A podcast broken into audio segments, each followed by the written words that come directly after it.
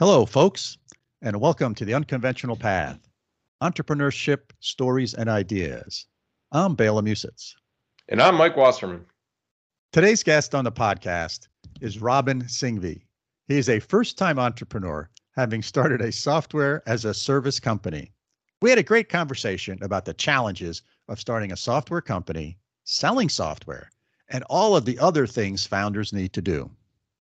Well, wait, Bela, you know, and I read I read Robin's bio. First time entrepreneur, solo entrepreneur in a really crowded space. It's hard to set your product apart. Um, this sounds like a recipe for trouble for me, but I don't know. Let's see and, and see. I'm really interested to hear what you have to say with, with him and and see what uh, the takeaways are for our listeners. What do you think? Shall we go?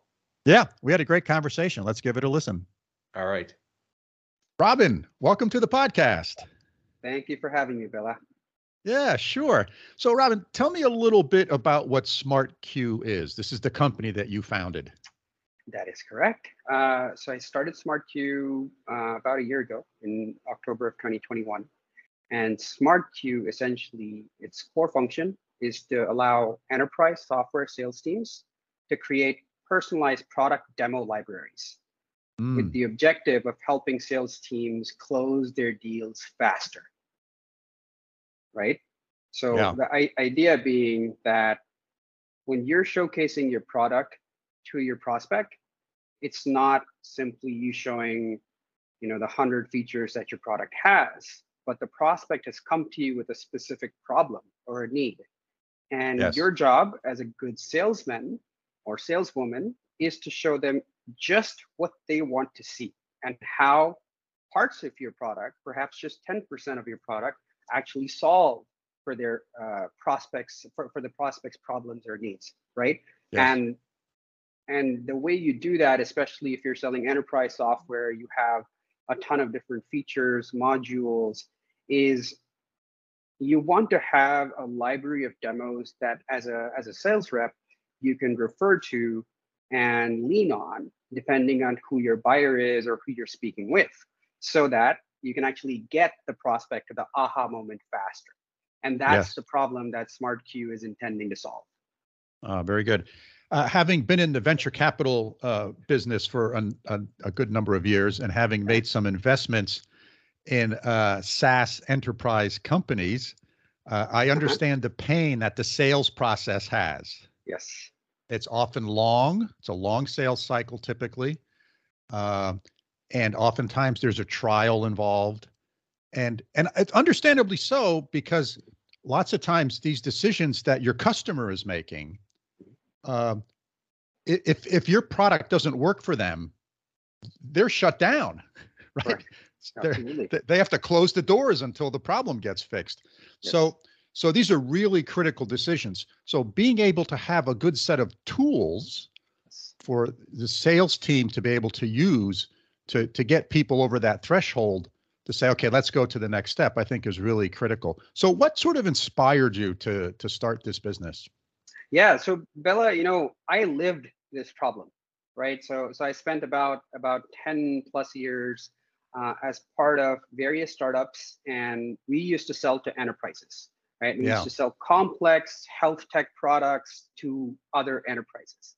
And I was, you know, I was heading up solution consulting and solution architecture teams at these startups. And one part of my team's responsibility was to enable and train and help sales folks showcase our products and solutions in the best possible light. And so we put in a lot of effort creating, you know, all of this collateral, all of these mm. assets, including custom demos to help sales folks sort of showcase our products to the prospects. But the frustrating part was even after putting in all of that work, what we ended up seeing was that sales folks were still showcasing, you know, the same vanilla cookie cutter demo that they had in their back pocket that they were comfortable with yeah. uh, to the prospects. And more often than not, what used to happen is that at the at the beginning of the year, sales leaders are looking at their sales pipeline. We're like, okay, we have a great sales pipeline. And quarter after quarter, the alarm bells start ringing. We're like, why are we not converting them? Right. And Yes. one part of the problem is that, well, even if you had a marketing qualified lead or a sales qualified lead, you were not really able to take that prospect to the aha moment. You were not able to showcase how your product solves their problem as opposed to showcasing the feature functionality of your product, right? And so so, so that was an extremely frustrating part for me. We're like, we're putting in all this time and effort, but what is it that sales folks um, need that we're not able to provide, right? And during one of these sort of sales training sessions, one of my reps came up to me and she said that, "Hey, Robin, you know, you're you're you're trying to deploy all of these efficiency tools for us, but you know what? It doesn't work for us because you're forcing us to change our existing workflows to do something different with the promise that things will get better perhaps after two quarters, three quarters a year. But you know, I'm a sales rep. I live quarter I live and die by the quarter. So so I, I'm not gonna adopt this, right? That's why we keep going back to our old ways. I was like, ah, that's that's really insightful, right? I mean, that frustration and that the gap between what we were trying to solve for and the sales reps gap, gap was or, or, need was very interesting. And then of Yes. course, 2020, the pandemic hit and virtual selling became mainstream, right? Now, instead of being able to build a, a great rapport with your prospect, you know, being able to use your charm and charisma to perhaps push the deal over the line, you unfortunately have this cold, impersonal Zoom window, right, Yeah. on your laptop, uh, through which you have to now convince the the prospect that that you're the right solution for them. But if you're gonna still keep doing those same stale old demos, you'll see that you know the client has already switched off. They're checking their emails, they're check, checking their Slack, and you've lost them, right? So so the problem is even more acute, right? So so those two things really were kind of the perfect storm for me where i was like okay someone needs to solve for this problem right and and the solution needs to be something that fits into the salesperson's existing workflow. So we're not asking them to do something different but we're saying do what you're doing. We'll just help you do it better and close deals faster. Right? So so that for us was kind of the the big north star that we had when we Yeah. were starting off the company. Uh, but yeah that's that's the backstory. So, so if I'm a salesperson, yes. I, I'm part of your sales team, or or you're trying to sell this to me. So I, I already have my my 23 different demos that I use, right? I have my own package that maybe I put together myself, or maybe maybe the sales team got together and said, okay, here's the 20 things that we do in in the sales cycle and sales process. How is how is SmartCue going to be different than that? How is SmartCue going to make that better? Give me some. Can you give me some yeah. specific examples? Yes, that's a great, great uh, question, Bela. So let's break that down, right? So one is, as a sales rep, you you definitely, you know, if you're if you're a good sales rep, you have your notepads, or perhaps you know you have a Word document or an Excel file or a or a PowerPoint with screenshots and and your copy uh, running on another screen. That's a great thing. But when you really think about it, especially in today's world, when we're in the in you know the agile era of software development your product's changing perhaps every two, four, six weeks. Yeah. And you know, your messaging perhaps is changing every quarter. How you message, what resonates the best with with prospects and customers. And what happens because of that is that no matter how good you are, or no matter how diligent you are, a lot of the times your notes, your demo starts to, you know, have some dissonance when it comes to where your product currently is how you're supposed to be messaging it, and what you're showcasing, right? And then finally, the things that you're doing now are mostly manual, right? Or they live off in a separate system, in a in a CMS system, or you know perhaps a learning management system, or perhaps you have videos. But when you're doing a live demo, you don't necessarily have an assistant that is queuing you up at the right time, in you know indicating or nudging you to say the right things Right. and message a specific feature in a certain way, which demonstrates the value proposition of that feature or module for the prospect's pain point, right? So, so removing that that manual effort or mitigating it, right, is is key, right? Yeah. So, so those are those are a few things that that we solve for, and the way we do that is we take all of your your demos or library of demos that you have in whatever form that you do Yes. we configure them or we help you configure them inside of SmartCue. And then SmartCue essentially just runs as a Chrome extension uh, on the presenter side and only visible to the presenter. And you do your, your product demo like you normally would. And SmartCue will contextually understand where you are. And based Ah. on the, the prospect that you're speaking with, will give you the right cue, visual and textual, that, hey, you know what? Since you're speaking to the VP of finance at this type of company, if you message this feature in this particular way, that buyer will resonate a lot more, right? And you want to do it differently for different buyer personas, use cases, industries. So so that's that's what we enable, right? And then the the flip side of the problem is that it's great that the reps can can do that, right? Uh, but also Yes. there's a lot of effort and time and resources that go into building editing and maintaining and updating all of these libraries right Sure. and Yeah. and solution consulting teams product marketing teams what have you they're the ones responsible to do it with SmartCue we also try and really compress that time and effort that is required by those teams to to create update and maintain these demo libraries right uh, it, it literally is uh, you know literally going into your library opening up a specific demo clicking on a few steps which are not relevant removing them adding uh, a few new ones that are now relevant and Yeah. as soon as you hit save your entire sales team now has access to the latest and greatest product demo and the, the messaging that the leadership and the team envisions uh, for the sales team and how they should sell it Very nice. Very nice. So let's talk a little bit about because this podcast pretty much focused on entrepreneurship and yes and and people who start businesses. That's our primary listener group.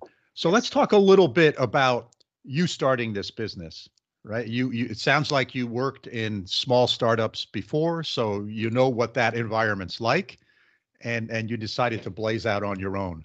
So can you talk a little bit about sort of what that decision making process was like? You know, did you just wake up one morning and say, "Aha, I'm going to go do this"? Uh, so talk to us about a little a little bit about that, please. Yeah, yeah, sure. Uh, the first thing I would say is that working at a startup, no matter how big or small, is completely different to having your own, right? Yeah. Uh, and as a first-time founder, as a solo founder, you know, I kind of learned those lessons as I went along, right? As after I started my, my company. So anyone I meet right now, they're like, "Oh, I was a startup. I was I was at that startup very early stage, so I know everything." Yes. Like, do you? I don't think so right Yeah. so Yeah. so one is you know it just just kind of be prepared for that be prepared for a lot of uh, unknowns and variables right in that journey uh, now my my journey really i think uh, was yes having worked at startups i i had that allure that you know i think this is great the the amount of freedom that you can get uh, to be able to uh, you know run the business the way you want to take certain decisions be agile do some quick a b testing be be prepared to fail. And and other members in your team member being okay with failure was something that that really uh, was appealing to me right?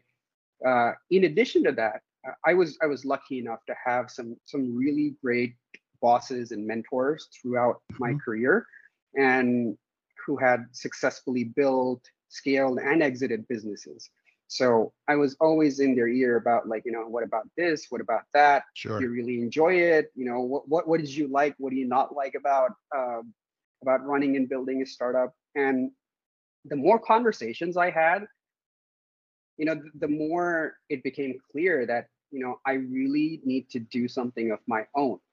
Right? It was the freedom, and and I think the biggest thing was was the unknowns. Right? It's like oh it's it's it's the charm of i don't really know what's going to happen but i think it's going to be fun right? Yes. and and of course it's not all fun and games but for the most part uh, it has been right? And of course it's only been a couple of years but uh so so talk to me in a couple of years if i still feel the same way. Right. but uh, but but definitely like I, I think it's it's just a lot of fun the degree of freedom you have.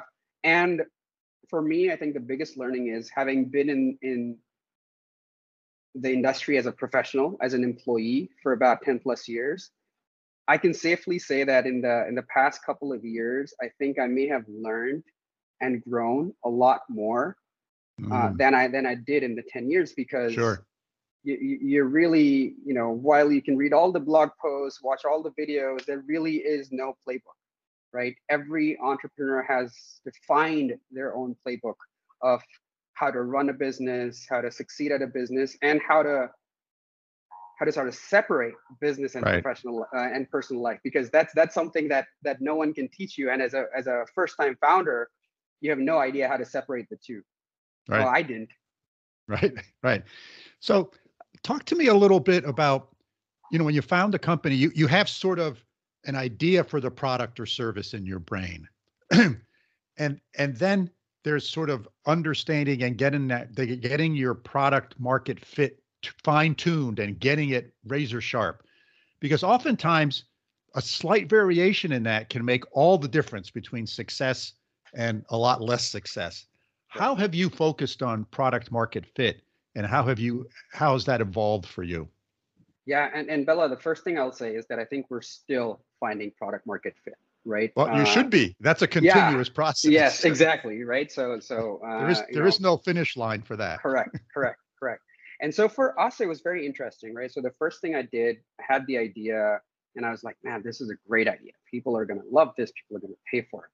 But you know having spoken to some of my mentors and, and past bosses they're like well maybe it's great but what you need to do before you even spend a single dollar or spend any um, number of hours trying to build it is talk to folks who you think are going to be your buyers right and so i made a list of people started reaching out to them started having conversations and even even that was a very interesting process because you know you can always ask questions that are biased and get answers that you want to hear That's right.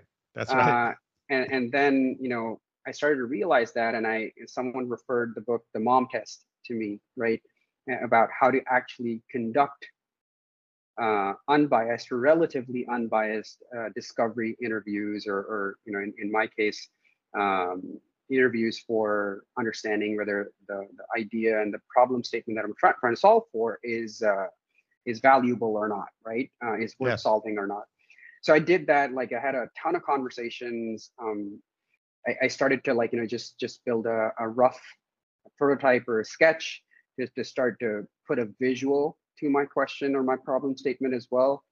And then um, early on you know I, I got a couple of people to say that hey you know what? Uh, if you build that i'll buy it.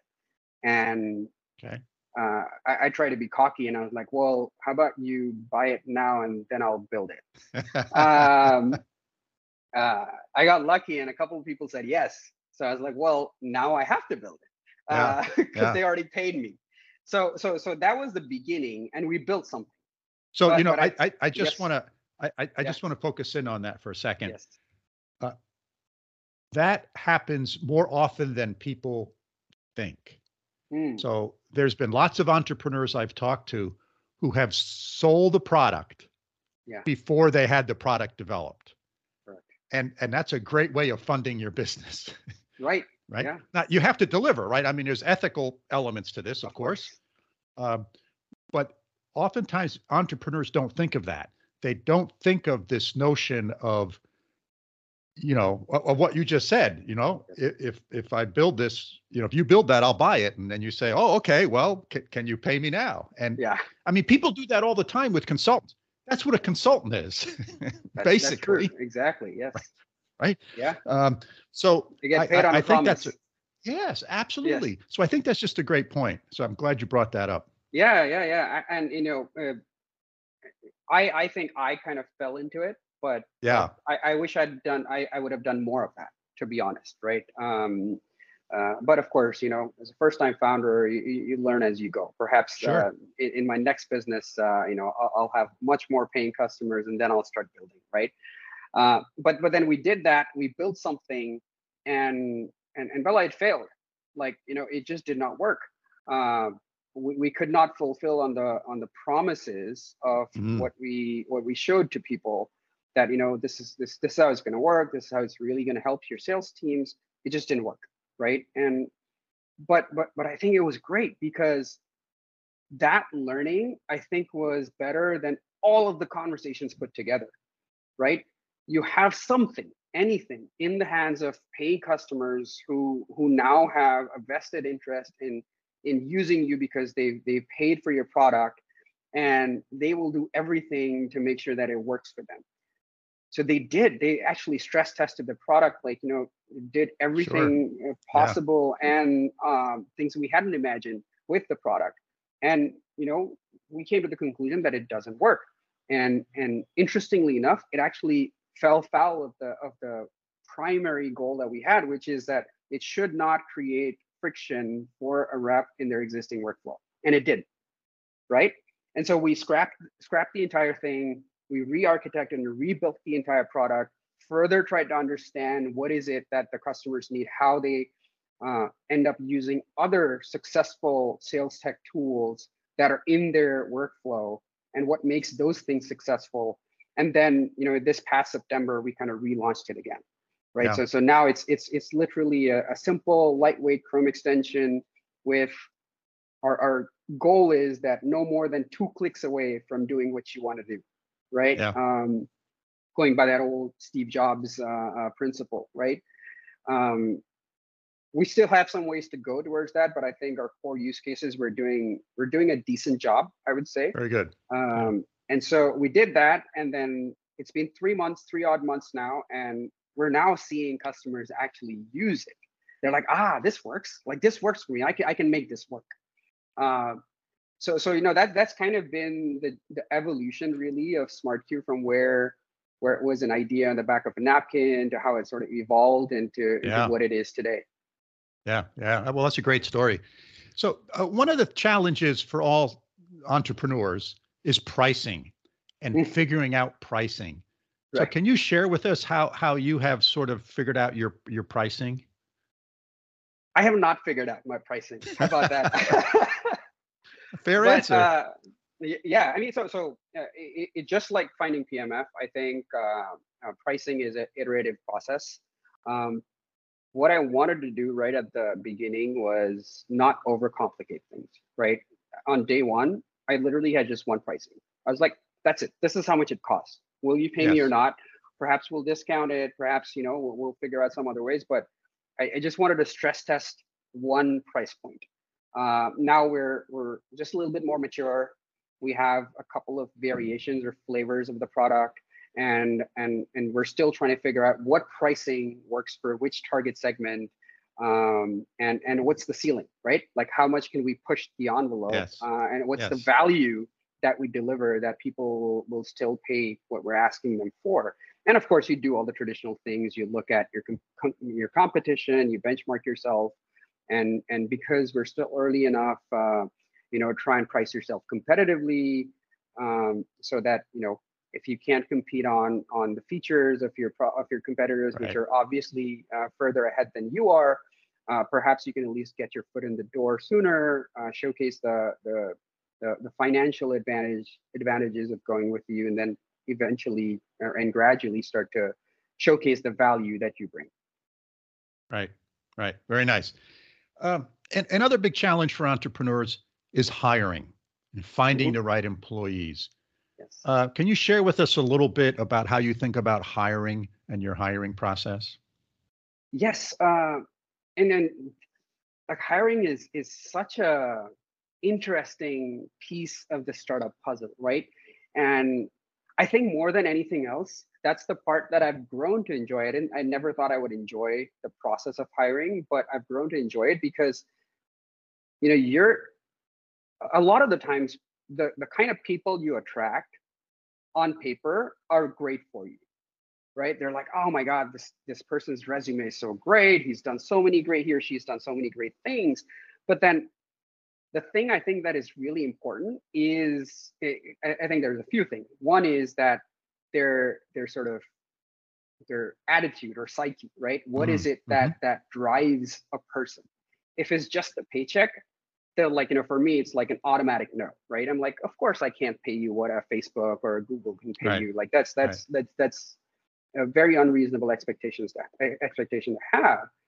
I, I think the second is is just that I think self initiative or independence and and being able to thrive in in in the unknown right? Right. And that, and, and I guess some people call it like your risk appetite. They're like, yeah, well, we'll Yeah. figure it out.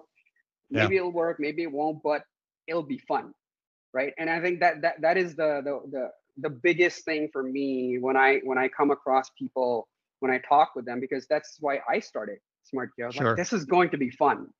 Is it going to be easy? No. Is it is it a sure shot? No. But I think it's going to be fun, like a lot of fun, because you know this this I'm passionate about it. This solving this problem really motivates me. Right? It- it- I wake up in the morning, I go to bed, still thinking about the same thing, and I'm okay with that. Right?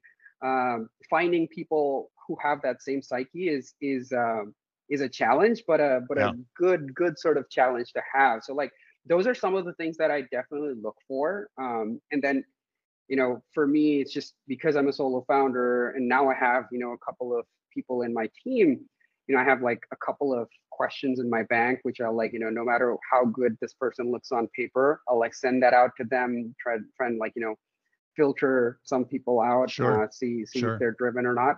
Uh, but other than that, you know, yeah, it, it, it- really is a art rather than science. I think uh, hiring, finding and hiring the right person.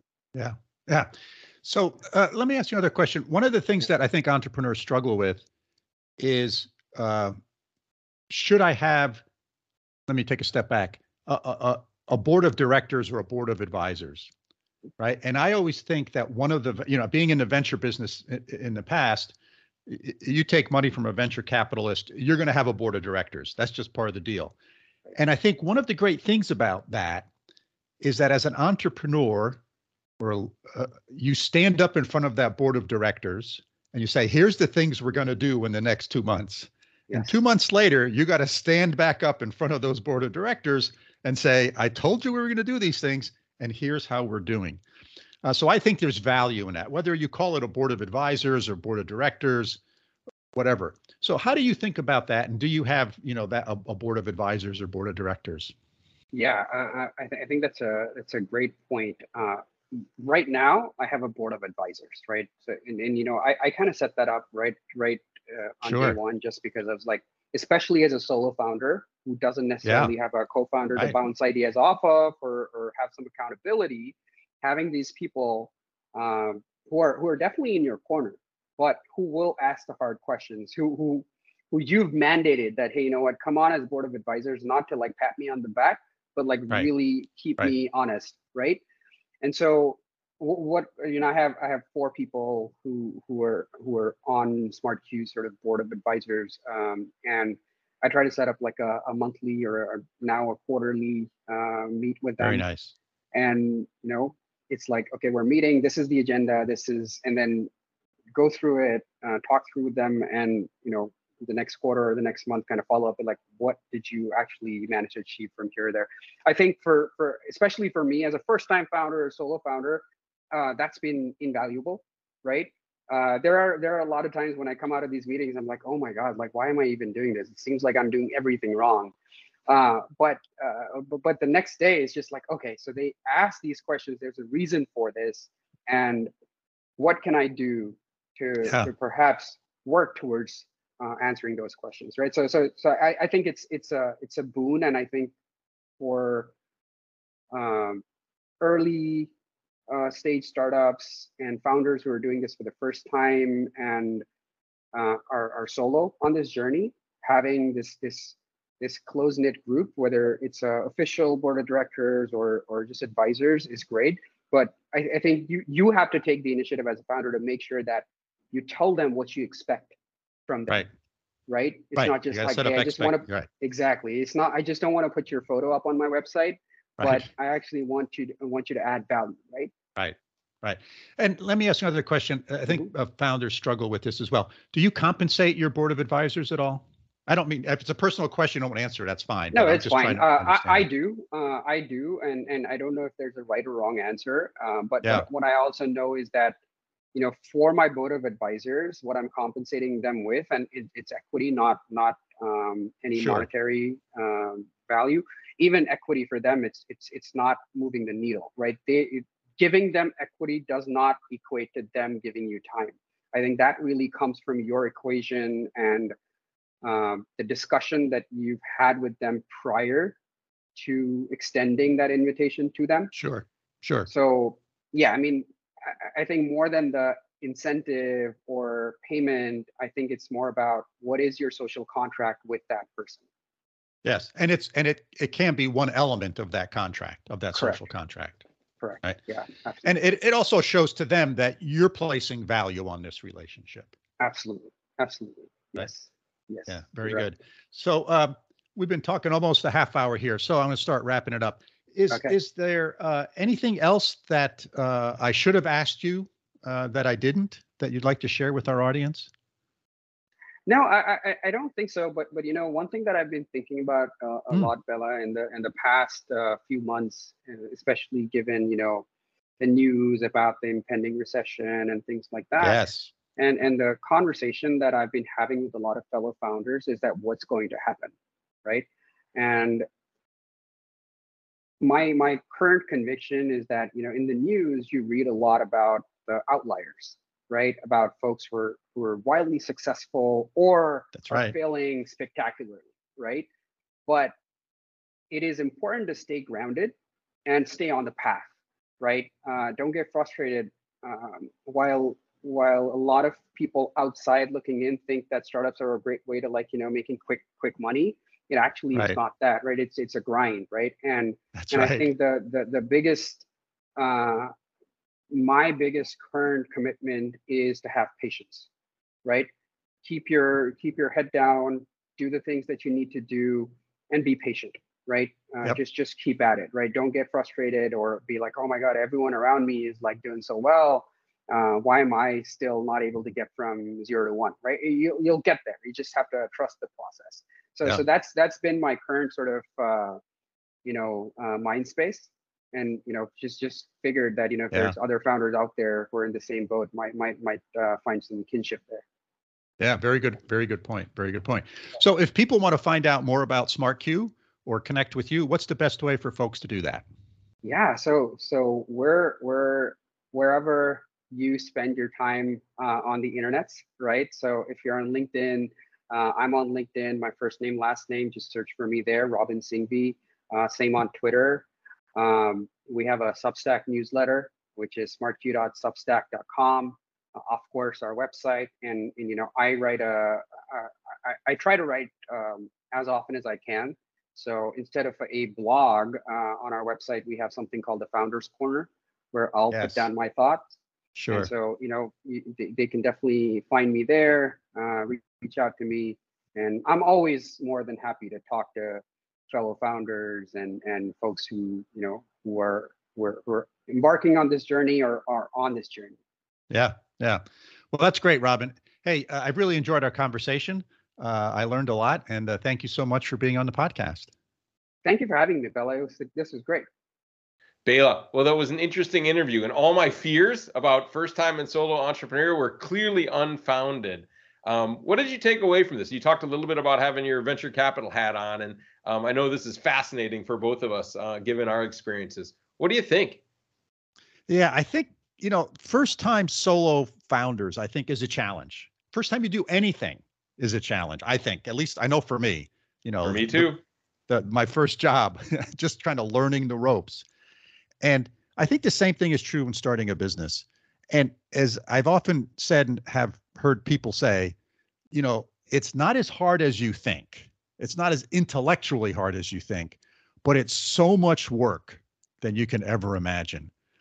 I mean, I, I, recall the very first company I started with three other people, co-founders, and you know, our first day at work was uh, we were in a big empty warehouse, and there was one folding card table and three folding chairs.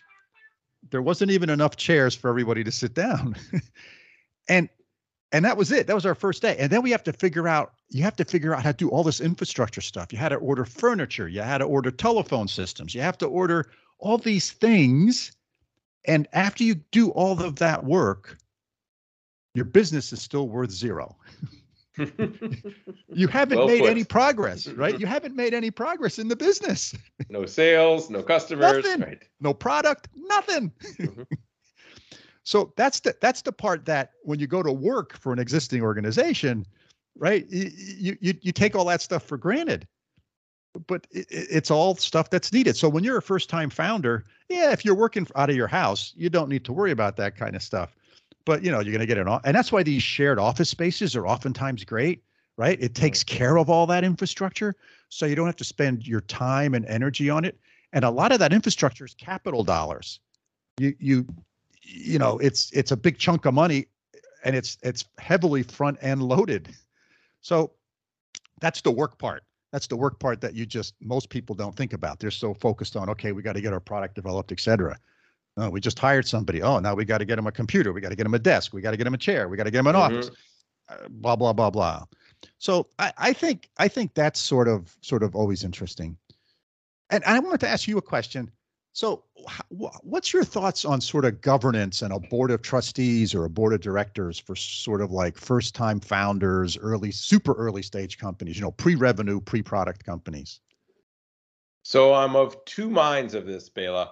So, it's a great question. And on one hand, I totally agree with what you and Robin were talking about in the interview that I think it's really important to have this idea um, of some some smart people to bounce ideas off, preferably with some experience in the space and the um, and this idea of accountability. I think is always fantastic. The other thing that we, what you didn't emphasize, but I think is also really important, is the to get you into the network that you need to make introductions, to help you identify talent. We've had a couple of guests on where we talked about the importance of uh, talent identification and using your board for that purpose, um, as well. Access to capital, lots of things. Um, but I also think so. I but I think uh, that's if you have the right board. That's if you have the mm. right people that are helping you. And I think it's really easy for solo entrepreneurs to make some mistakes. And I've seen this happen where the the board doesn't have the right kind of expertise or networks. Um, and they're trying to be helpful. It's usually not a something that's that's un, it's unintentional, but it's um, you wind up listening to the board and they take you in a bad direction. So yeah. to me, it's kind of like I think it's good to have a balance. It's really important to have a board, but then I think it's also important to have some other voices, and uh, whether they're some of your early employees that you can trust and have expertise, um, or whatever. So I guess I say yes, a board is really important, but pick that board really carefully. And it's definitely you don't want people who are going to always agree with you. Don't put your your mom and your grandpa and your cousin Sally on it. Um, that's generally not the best way to go. Um, yeah. But um, to find some people that that have some knowledge, have some trust, um, and some expertise, and and and usually you'll you'll be in good shape. So a board, yes, pick carefully. Yeah, I think related to that, this is where I think um, before you start the company, uh, or at any parts of your career, networking and and going to various different type of gatherings, whether it be with the Chamber of Commerce, Commerce or industry gatherings or whatever is a good place to go because you meet people. And those are places oftentimes where you can find board members or potential board members and advisors or mentors that you know maybe have more experience maybe have done this. And i think a lot of uh, early people early in their career don't do en- enough of that. And and that's a great source because for these types of this type of talent as well as hiring people right? It, it's it's multifaceted. The value of those social networks is multifaceted. And when i mean social network i don't mean facebook right? I mean a a physical social network where where yep. where you where you go someplace and you hang out in this room with 150 other people and maybe you listen to some presenter talk about some topic and then you just mingle and you got to be bold and and you got to just be a, an extrovert and meet people. even if you're like me and hate and have social anxiety and are yes. actually an introvert, um, yes. even though I get up in front of students every day, that's a different, it's a whole different thing. And you really, it's one of the keys to being a successful entrepreneur is getting out there and meeting people and introducing yourselves because it's, um, it is critical. And I love how you open most of these podcast episodes with how do you how do you introduce yourself right? What do you tell people when they ask what you do? Right. Um, because this is just one of those amazing skills that can open up all kinds of conversations. And i've been shocked Bela, especially successful entrepreneurs but in big companies too successful people they want to help. They're willing to help entrepreneurs. yes get started. And compensation absolutely is important. I love the reason that you talked about that it shows that you're putting some skin in, even if there are stock options that aren't worth anything worth anything. Right. right. But you're saying, hey, I'm, you know, at least I'm giving you something here. But you'll find that most people don't do it for the money. Yeah, exactly. Right. They're, they they want to give back. Mm-hmm. People who people who've walked down that trail want to help you be able to walk down that trail or the trail next to it or cut your own trail, right? Yep. The other question I had for you is how, do you think about pricing? You know, you're coming out with a product and there's probably competing products. How, how do you do you have thoughts on pricing? Oh, it's is one of those, you know, I'm not I'm not an expert in this, and I can just tell you what I've observed and some of the things from my own experience. Um, is that it's always easy, you know, and these things nobody's aren't, aren't going to be a shock to anybody, but it is always easier to lower to lower your price than to raise it. So if anything, you want to make the mistake of starting on the high end, especially if it's any kind of premium product, that that perception, you don't want to necessarily be the perception of cheap. You can give de- discounts. You can say, look, it's Tuesday and you're our customer number 1000 and you're getting 35% off or whatever. Go for it, right? Because then tomorrow you can be charging full price again. And you can tell that tomorrow, oh, you're the 1001st customer and you're getting 35% off. Thank you, right? Um, but I, you know, pricing is is is hard you know, software as a service, again, it's a subscription model. So to me, it's kind of getting this recurring, getting the, is it yearly, is it monthly, is it daily, is it weekly, getting the the timing right. Um, and giving some options on on how you can pay and what you can pay, I think is always really good. Um, but I think pricing is one of the areas where I don't know that it's a science. I think it's half science and half art. Mm. Um, you have to keep your eyes open on your competition. You really have to know what your customers are willing to pay. And you always have to be in this battle that whatever it is that you're charging, you're justifying that price and a little more. That people are like, hey, I paid $100, $100 for this. I would have easily paid 150 next time. So yeah, I might be leaving some money on the table and I might be able to price it 130 or or 140, right? But I want there to be that 20, 30, 40, 50 dollars of goodwill where people will come back to you every time without question. They'll run through walls for you. They'll for, forgive you if you make a mistake, give you a chance to fix it, recommend you to their peers. So I like this idea that whatever the perceived value of your customers are, your prices are high relative to the competition, but lower than that perceived value. So you've always got this kind of well of of goodwill, right? right. Um, that right. that um, that customers are willing to willing to pay for. I don't know. What do, what are your thoughts? I I th- this is this is some a place where I think your customer service way uh, com- completely overpowers or or or overrules whatever your price is. I, I guess my point is if if you have a low price and crappy customer service, that that you're those folks are not going to renew. And if you have a high price and crappy customer service, you're you're done because definitely pe- done. People yeah. re- people engage in the customer service, you know, every day, once a week, whatever it is, but they don't engage on the pricing. And you and usually at you know for for the for the person running the department, that's once a once a year when they do the budget. Mm-hmm. so so I think this is where, and and I and I agree with you that it's it should be about value pricing. And I'll, I'll tell you one big mistake I've seen entrepreneurs make, particularly companies that that make a widget or even software products. They they figure out what their cost is, they multiply mm-hmm. it by some factor, and that's our price. Right. And I, I keep no. right? This should be you got to figure out your place in the marketplace. What's your competition? How do you stack up against them?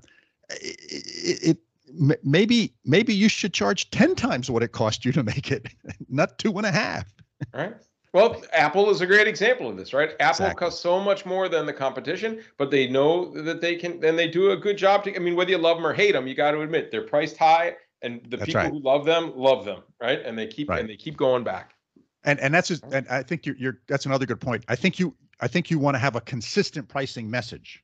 Mm-hmm. You, you you don't you don't want to be you don't want to try to be Apple you know for three months and then try to be Walmart for the next three months. Mm-hmm.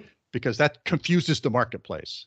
Yeah, and the clothing businesses figured this out, right? Clothing right. retailers. This is why the depart- traditional department stores. One reason why they've had so much trouble is they have high list prices, and every three months there's a huge sale. And so right. what people they train people just to wait, right? right? And it's a huge mistake. And then in that time between they're waiting for the sale, they're going somewhere else to buy their clothes. They're going to yeah. Zara. They're going right. Yeah. So. yeah. The other the other observation I'll make uh, about particularly about software as a service companies and software companies in general is we again back in my venture days we made some investments and and the software companies landed a real their first customer was a really big customer really important, you know, a, a, a keystone customer, which is great.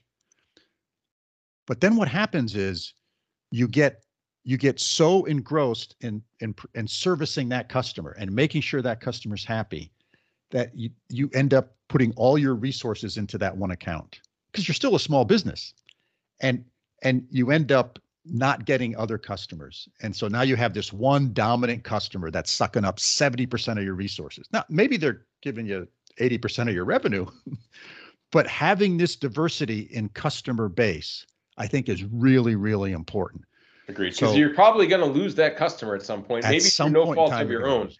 right? They Right. I get mean, ev- bought, right? And, yeah right? and everybody everybody talks about everybody talks about you know having a diverse customer base not relying on one customers that's great but be very very careful if the first customer you land is a whale Yep. because because it's it's really going to suck up all your resource i'm not saying don't do it float- right. Right. But, But be just- careful just be because that consci- whale at the surface, when that whale's floating along on the surface and you're just hooked to it and towing behind and the water's, it's fine. But once that whale dives or that whale jumps, right, you're in big trouble. Right. So so it's okay to do it but be cognizant of it and and make sure you you you you more than double your efforts to land additional customers um, Even if you have two big customers and they're each 50%, you're in a way better situation than right if one one customer is 80% of your revenues and you lose it. Right. You know? Right. So those were those were sort of my thoughts about our conversation. I thought it was good. I really enjoyed it. Yeah, I mean, B2B is a really important market. A lot of people don't think about it. I really push my students to consider B2B when they're Mm. thinking about um, not only their careers, but just thinking about business problems in general. That um, a lot of problems um, that B2C uh, you see in the B2C side that co- students typically gra- gravitate to because they know it. Um, they also have these in B2B, but there's a whole other host of problems and opportunities in the B2B space Right. uh, that I think are really interesting and, and, and worth thinking about. And um, there's a it's a there's a it's a nice space to be in, whether you're an entrepreneur or, or uh, somebody who's working for one of these companies that uh, that oftentimes is overlooked. So great uh, great find to talk to Robin, and I really uh, appreciated his uh, perspectives. And again, you know, at, at the open, I said, you know, solo entrepreneur, no partners, first time, right, the whole nine yards. But really a great story, and thanks for sharing it with us. Yeah, it was fun. Great. Well, let's wrap it up. Listeners, thanks for joining us today. And we hope you found this interesting uh, episode as interesting and thought provoking as we did. Uh, if you have questions about what we've discussed, always feel free to get in touch with us. Our email is bela.and.mike at gmail.com. Hey, and give us a follow on the podcast. Uh, and just to let you know, the podcast is now available both on your favorite podcasting application and we're also on YouTube. So until next time, signing off from upstate New York. See you soon, Mike. Sounds great, Bela, from over here in a very sunny but cold Münster, Germany. We'll see you next time.